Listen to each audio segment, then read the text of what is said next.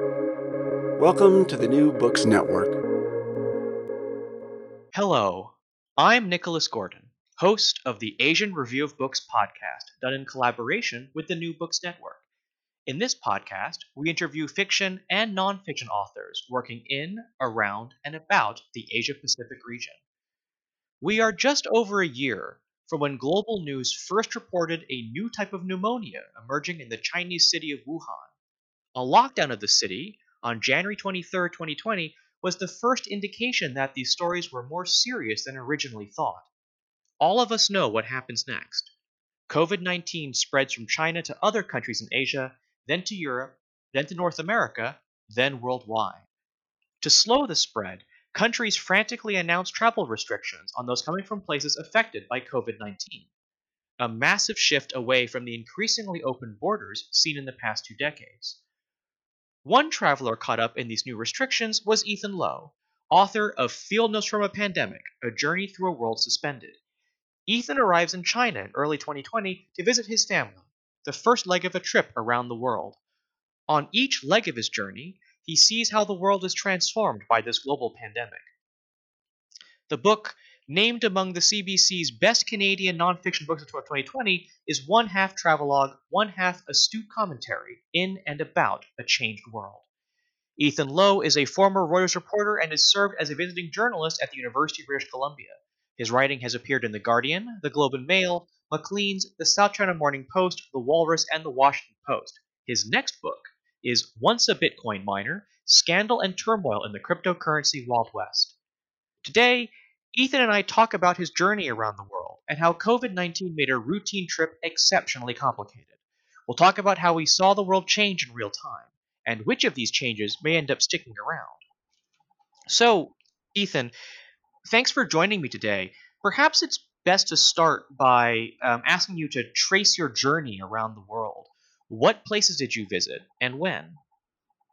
Mm-hmm.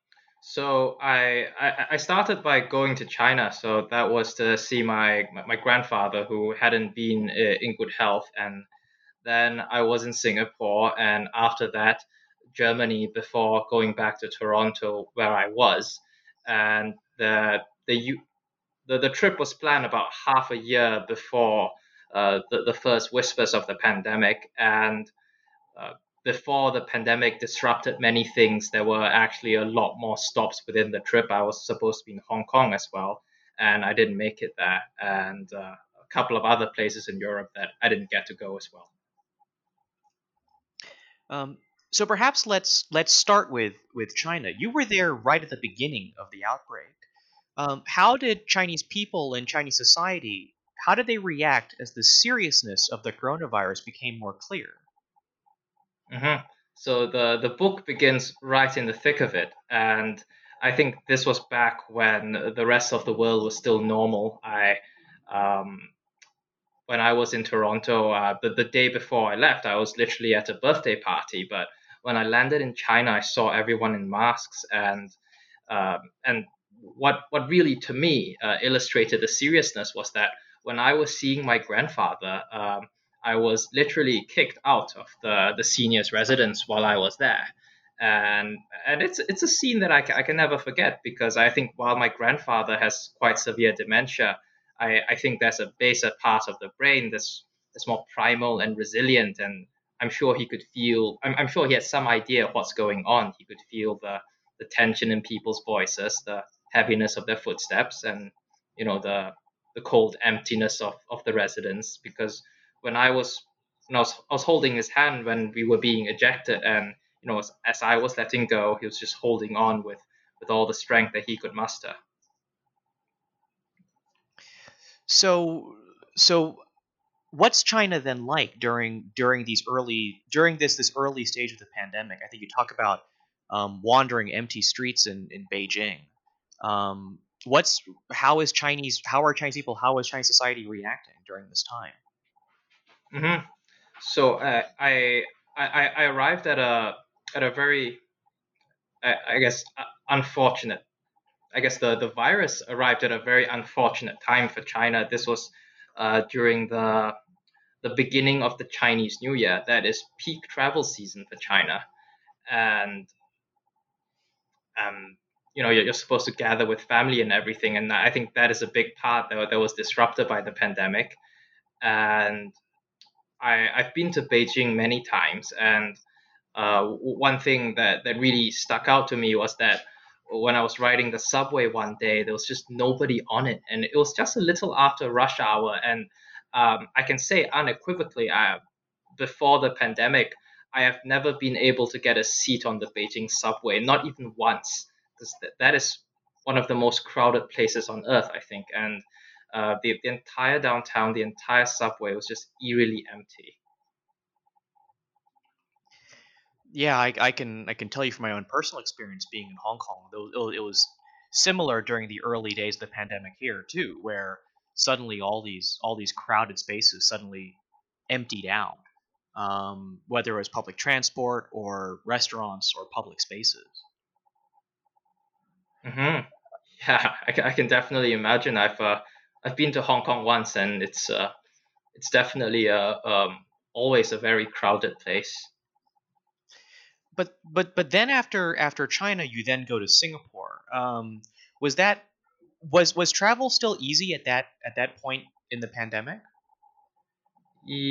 Well, y- yes and no. So that was that was the beginning of February, and I, I, I think the the at least the the, the, the world outside uh, the the China bubble, it still wasn't taking this that seriously, and uh, travel was restricted to, to people holding Chinese passports, and there were quite a few travel restrictions uh, specific to China, but not so much for everyone else. You didn't even have to wear a mask on the plane, and uh, but I I was not able to go to Hong Kong. I, uh, in the book I write that I was supposed to go there, but uh, the day before I left, the Hong Kong announced quarantine measures for, for everyone arriving from the mainland.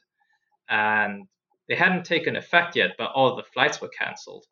And and there was just absolute pandemonium at the airport uh, because I, I only found out my flight was cancelled when I was at the airport and I had a two leg journey. So if, so the, the first flight was to some other city in China and then to Hong Kong. If if I found out that the flight was cancelled uh, after I made the first leg, I, I could have just very well been stuck in some random Chinese city there about which I don't know. Um, so, and I think lots of other people had these sort of travel disruptions. There was just chaos at the at the Air China counter. Yes, I, I remember personally. I, I was also traveling during this time, and I was checking my phone every single day, saying if anything gets announced that they're closing, that they're closing flights or closing the airport, I am on a bus to the airport to get back to Hong Kong right away. Um, but you do get to Singapore, um, and so that so you're going from a place where they were where the where people were obviously reacting to the pandemic to a place to a place where they where they weren't. What was that experience like going from making that that that shift? Well, well, definitely, it's a it's a great relief, um, and Singapore at the time, at least, uh, it, it, was a it was a perfectly normal place. Um, the the government was actually telling people not to wear masks, um, but I I feel very sad that very quickly it transformed, and it, it happened mostly after I left. But now, um, in Singapore, you you you you legally have to wear a mask if you are in public, and uh, the the trade off of that is that they because everyone is wearing a mask, they they don't have lockdowns. But uh, yeah, you you can definitely see, uh, at least uh, for me from a distance, how uh, a place that was normal to me transformed, kind of buckling under the weight of the pandemic.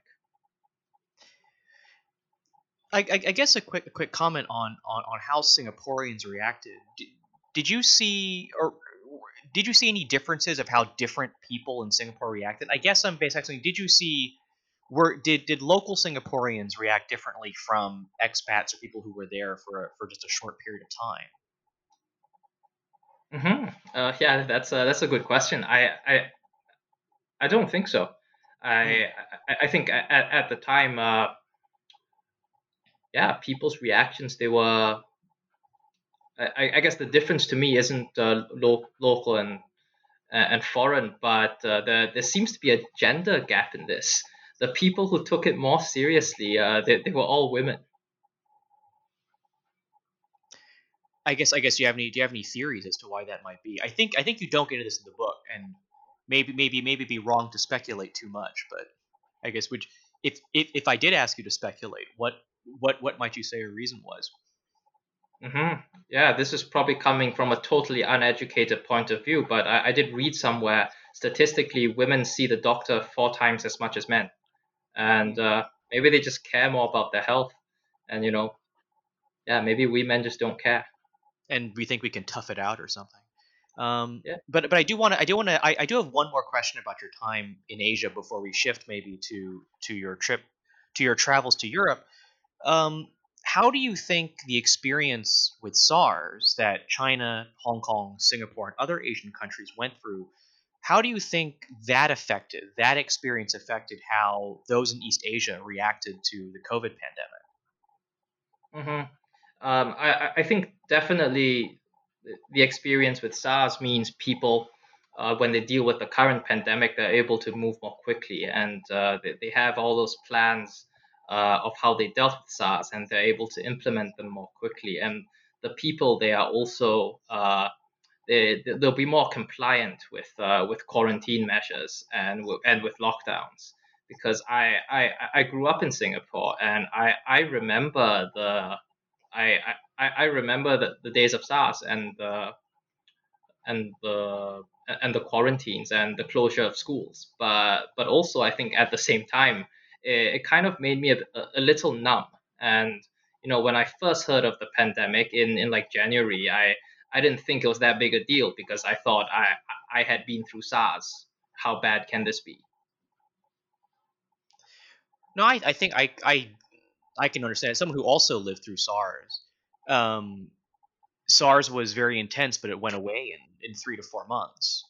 Whereas, obviously, with COVID, it's been around and will probably stick around for at least a year and a half. Um, and but but I guess kind of moving on now from moving on now from from Asia, you then travel to Germany, um, which again you're traveling from you know two two societies in Asia to to Europe. Um, so I guess I should ask kind of kind of what was that experience like then going from going from East Asia, going from that environment, and then going to Germany, and then seeing a European society then suddenly try to deal with the pandemic.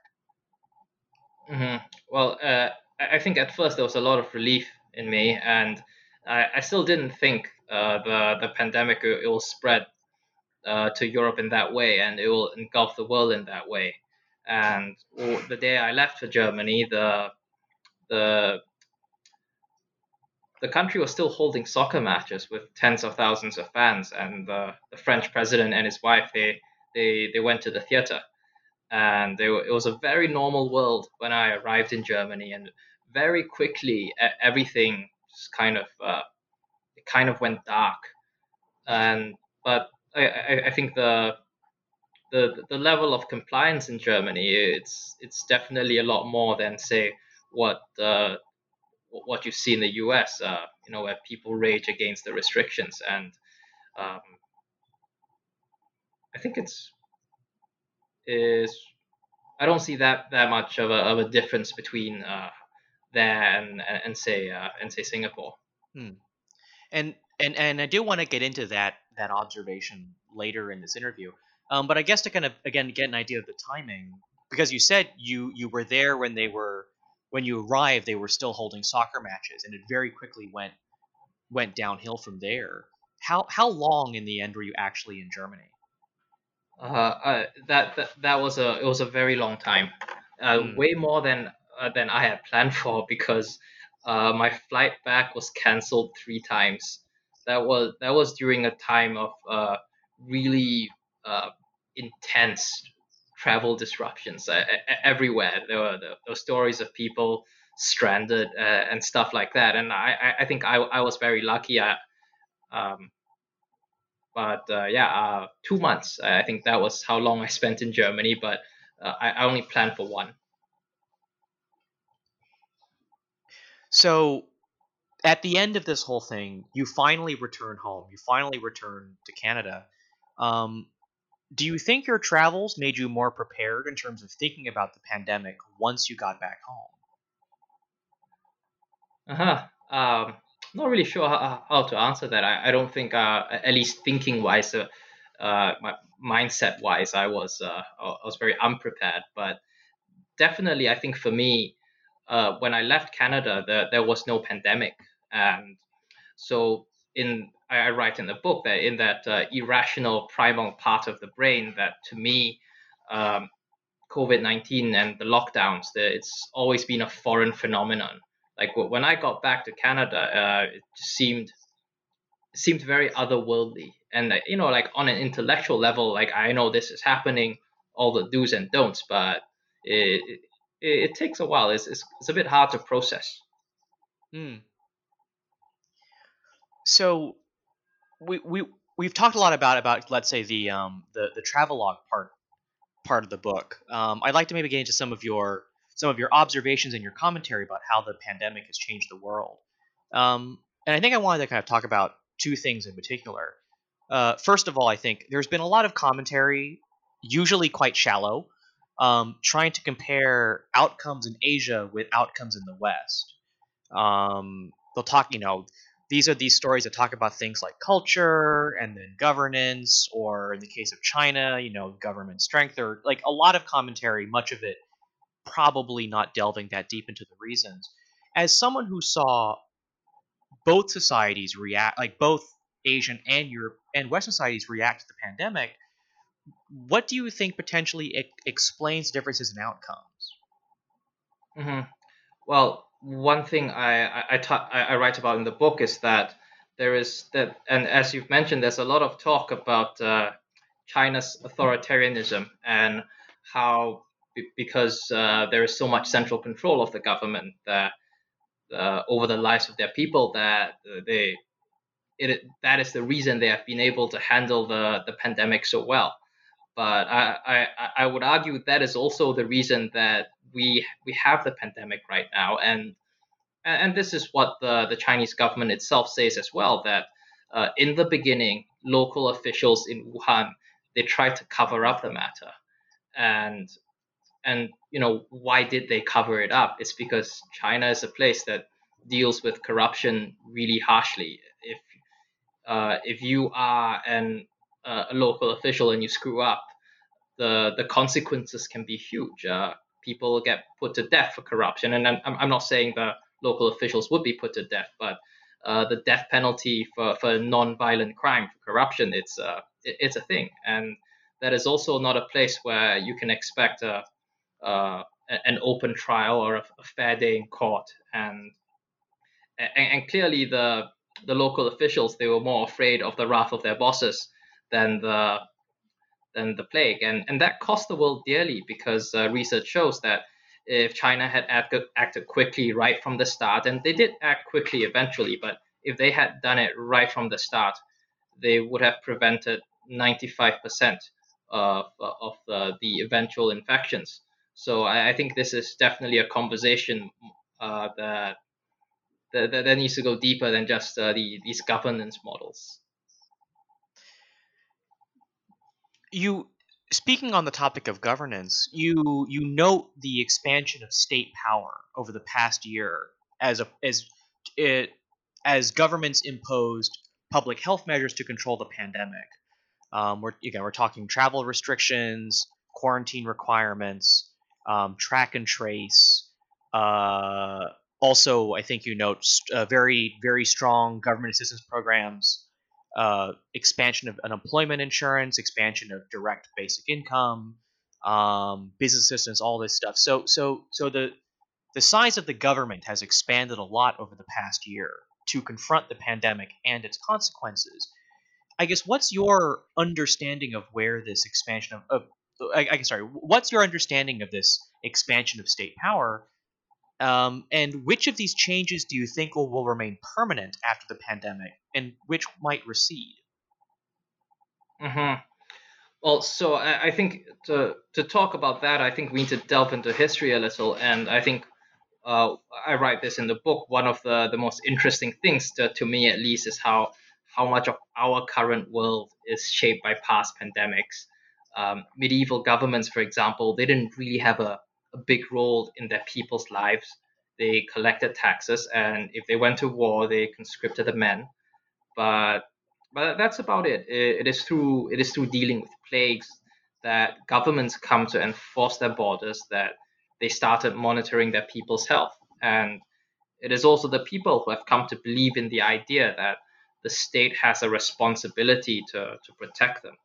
So cholera and typhoid uh, in the in the 19th century they, they sparked the sort of urban planning we know today, and uh, classical liberalism was born in the 17th century during the plague of London. So, and our, our systems of government and way of life we we kind of owe that to the plague, and so uh, the the fact that government is expanding now amid the plague, I, I don't think that's anything new, and and I think definitely this idea that at, least in, in societies that are already leaning that way, that uh, the government has a that there is a bigger role that the government needs to play in their people's lives. Uh, you know, in the U.S., uh, this pandemic has it's been a uh, it's it, it, it shone it it, it shined uh, a, a harsh spotlight on the fact that they, they still lack proper public health care and and I, I think in in Western democracies we, we will see a shift toward uh, to, toward bigger government of some sort. But of course, this also goes both ways. Uh, there, I, I, think in countries that lean um, in other directions, we will also see bigger authoritarian creep, and I think these are these are changes that will endure. Hmm. So I, would like to shift now into to ask you about the actual process of writing this book. Um, I think I can probably guess that you were able to to write this book very quickly. It's obviously um, a very timely book. Uh, so I guess kind of what was the process of writing this book like? Did you did you take notes throughout your journey, and then how were you able to to convert um, your experiences into a book so quickly? Mm-hmm. So I when I was in China, I already wrote one magazine article about that whole experience in China. So I, I did start writing about it uh, quite quite early, and and I, I, think writing is something that comes naturally to me. Um, you know, when people ask me why did I choose to become a journalist, I say I'm I, I'm no good at anything else. This is the one thing I can do. So um, and writing is also a, way for me to to deal with things like you know that uh, I don't know if you if you read Harry Potter, uh, they have this device there called a pensieve. So you, you take a thought out of your head and you put it in, and it helps clear your head, and you feel better after you do that. And for me, the, that is the writing process. So um, I don't really find it a chore. I don't I don't really view it as work. So, and I guess the yeah, that's why I was able to to cobble this together so quickly. Um, I'm, I'm trying to get a, to get a sense of the sense of the timeline. So so when do you actually return to Canada? Hmm. That was in the beginning of May. So beginning about, of Yep. So so since since since you since you put your thoughts on paper and, and wrote the book, um, have your has your understanding of the pandemic changed? I guess actually maybe maybe makes a two part question have your views of the pandemic changed since you started writing the book? And then have your views changed since the book was published?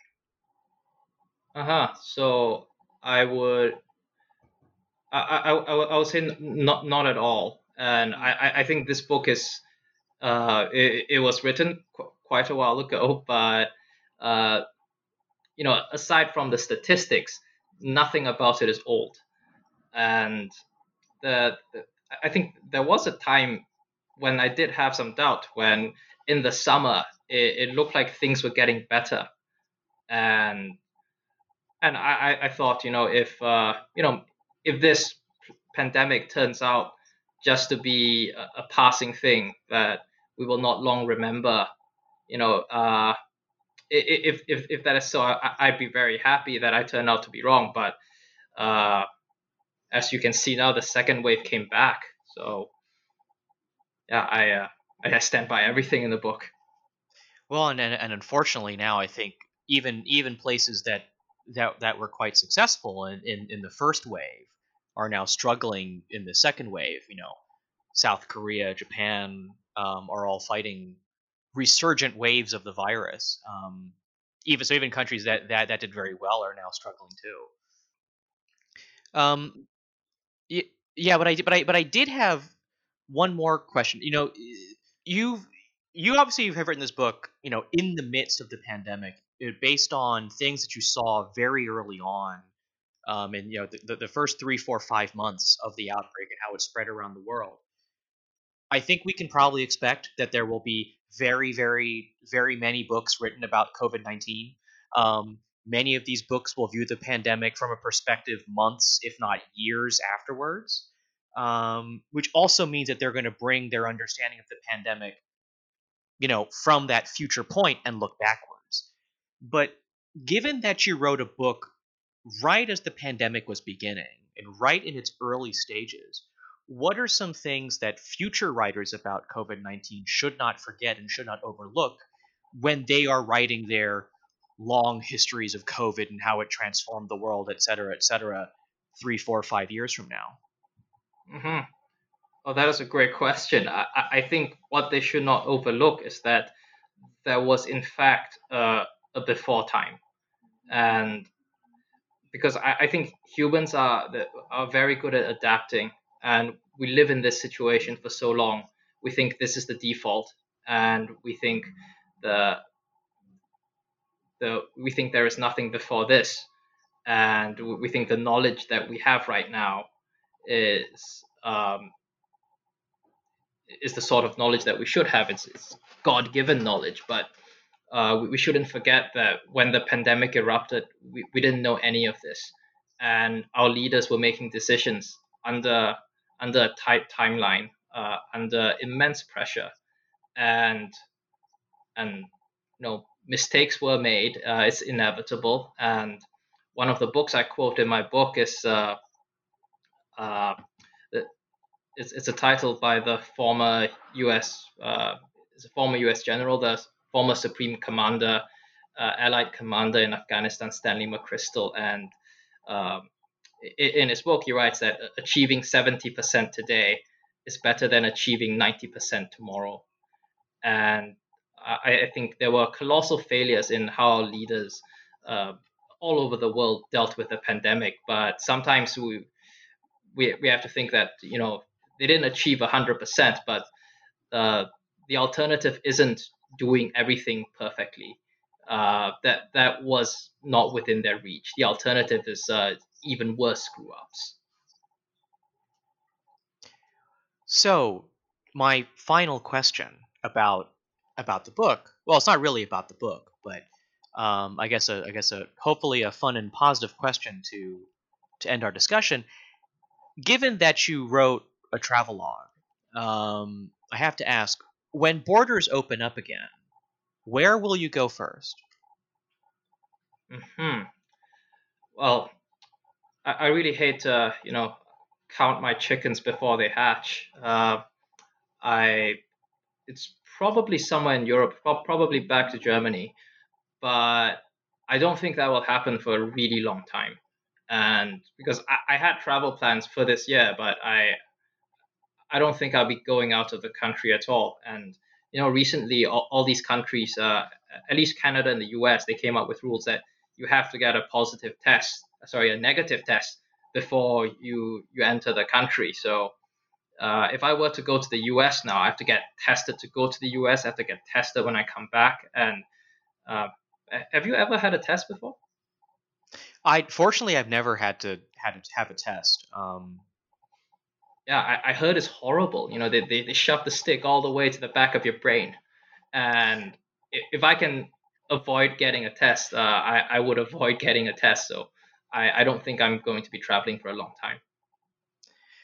Um, although this, this, this does bring up an additional thought, um, which is how, how, how odd is it that, that, that travel has completely stopped? Um, I, I know international travel is still in some respects, um, you know, the, the the the the purview of, of, of the somewhat privileged, but um, but thinking but thinking through kind of my travel history, for example, um, I have not left Hong Kong since since a business trip in March, and even that was cutting it pretty close. Um, I have not been back in the United States since May of last year, which is the longest I've ever gone without going back to the United States. Um, so I guess my question, I guess before we really wrap up the interview, is how how how strange is this period of of this complete collapse in international travel? Oh, it's definitely very strange to me because um, you know I, have grown up all around the world, and uh, my friends and family and my ties that they're all, they're all spread out across the world, and um, I I don't think I'll I'll be seeing my parents, for example, for for for, for a really long time, and many friends I I won't be able to see for for even longer. So it, it definitely hits me in a in a certain way. So with that, I think that ends our interview with Ethan Lou, author of Field Notes from, a Pandemic: A Journey Through a World Suspended. Um, one actual final question for you, Ethan. Um, where can people find your work? And uh, also, what's next for you? And maybe this is a good opportunity for you to talk a bit about your next book, um, Once a Bitcoin Miner, which is which is mentioned in your in in the in the bio you shared with me earlier. Uh, yeah, to, to find my work, I think I'm, I'm very easy to find. Just uh, Google me. Uh, last name is spelled L O U, and I think I'm the I'm the one person in the world with this name. And uh, the the next book, uh, I'm I'm actually going through it right now, just fact checking it, uh, crossing the I's and dotting the T's. It's uh, it's a narrative nonfiction uh, about uh, uh, adve- my adventures in the Bitcoin world and uh, the scandal and turmoil that, that I encounter, and it's uh, it's the sort of nonfiction that's made to read made to read like a novel. So I'm I'm very excited about it, and it's coming out um, September this year. Well, I look forward to, to hearing more about it. Um, you can follow me, Nicholas Gordon, on Twitter at Nick R. I. Gordon. That's N I C K R I G O R D O N. You can go to AsianReviewOfBooks.com to find other reviews, essays, interviews, and excerpts. Follow on Facebook or on Twitter at Book Reviews Asia. That's reviews plural. And you can find countless other author interviews at the New Books Network at newbooksnetwork.com. We hope you subscribe and continue listening to the Asian Review of Books podcast, now found on all your favorite podcast apps Apple Podcasts, Spotify, and Stitcher. Rate us, recommend us, and share us with your friends if you want to support us continue to interview those writing in, around, and about Asia. Ethan Lou, thank you so much for joining me today. Oh, it's an absolute pleasure. Thank you for having me.